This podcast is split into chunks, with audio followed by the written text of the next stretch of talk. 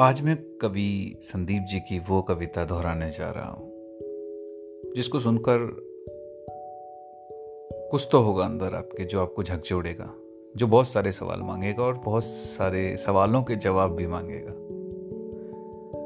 और उससे पहले मैं एक चीज़ बता दूँ कि इस कविता को प्लीज़ किसी धर्म या कुछ, कहीं भी कुछ भी कुछ भी कंट्रोवर्सी या कुछ भी क्रिएट मत करिएगा अपने मन में। आप कोई भी इस टाइप का मत सोचिएगा कि ये तो धर्म के ऊपर है, उसके ऊपर। ये ये कविता को सिर्फ़, इस कविता को सुनकर, समझकर, जानकर, महसूस करके एक बार अपने आप को ज़रूर रखे। सोचिएगा कि अगर आप इन सब सिनेरियोज में हो, इन सब चीज़ों से आपको निकलना पड़े तो फिर भी क्या आप उंगली उठाओगे? क्योंकि होता है ना अपनी सोसाइटी में, कब जब कुछ भी किसी के साथ घटता है तो हम उंगली उठाने वाले सबसे पहले शख्स होते हैं। हम जज करने वाले बहुत आराम से एक बाहर से बैठे एक सोसाइटी के नाम पर जो जज करता है ना, वो हम होते हैं। तो एक बार सोचिएगा, क्या वो जायज़ है? चलिए कविता शुरू करते हैं। और ये कविता जिनके ऊपर है, वो चरित्र है। वो हैं जिनको उनके कर्तव्य, उनके संघर्ष, उनके त्यागों के ऊपर जाना जाता है।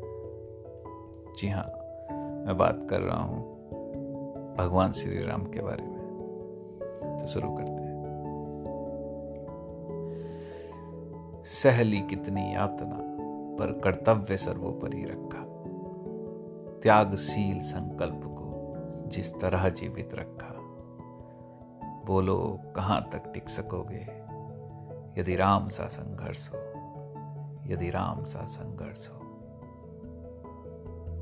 कल मुकुट जिस पर साजना था, अब उसे कुछ, सब कुछ त्यागना था। कल मुकुट जिस पर साजना था, अब उसे सब कुछ त्यागना था। निर्णयों के द्वंद से एक बालपन का सामना था। वचन भी था थामना, आदेश भी था मानना। वचन भी था थामना, आदेश भी था मानना। तब इस तरह सोचो स्वयं को धर्म पर तुम रख सकोगे। तब इस तरह सोचो स्वयं को धर्म पर तुम रख सकोगे। बोलो, कहाँ तक टिक सकोगे? यदि राम सा संघर्ष हो, यदि राम सा संघर्ष हो।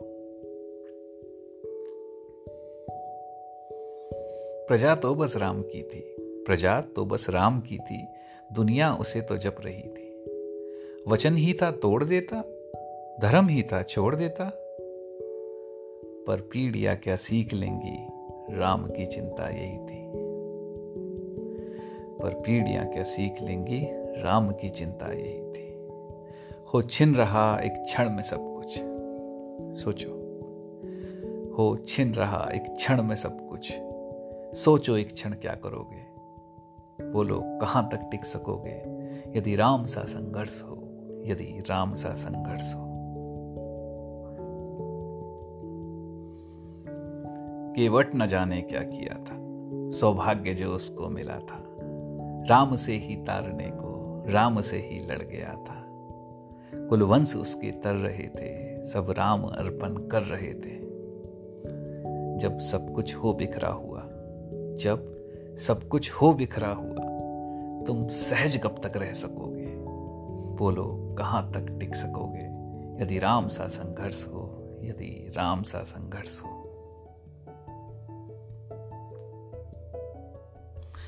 है याद वो घटना तुम्हें? है याद वो घटना तुम्हें जब राम थे वनवास में? सिया थी हर ली गई था कौन उनके साथ में?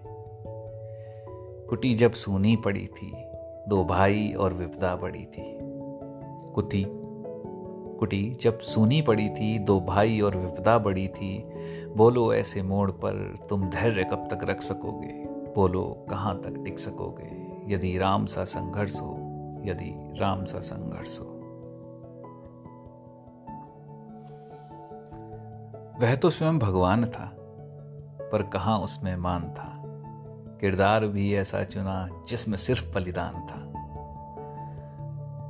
मर्यादा के प्राण थे, रघुवंश के अभिमान थे।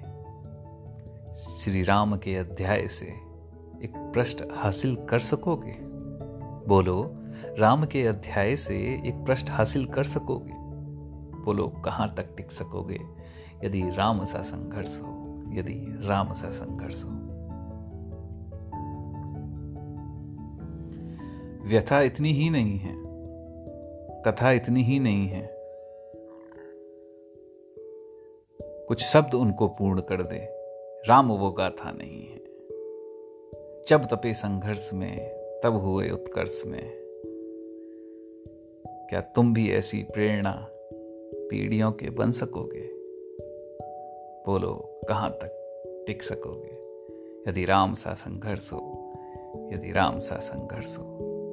सहली कितनी यातना पर कर्तव्य सर्वोपरि रखा। त्यागशील संकल्प को जिस तरह जीवित रखा। बोलो, कहाँ तक टिक सकोगे?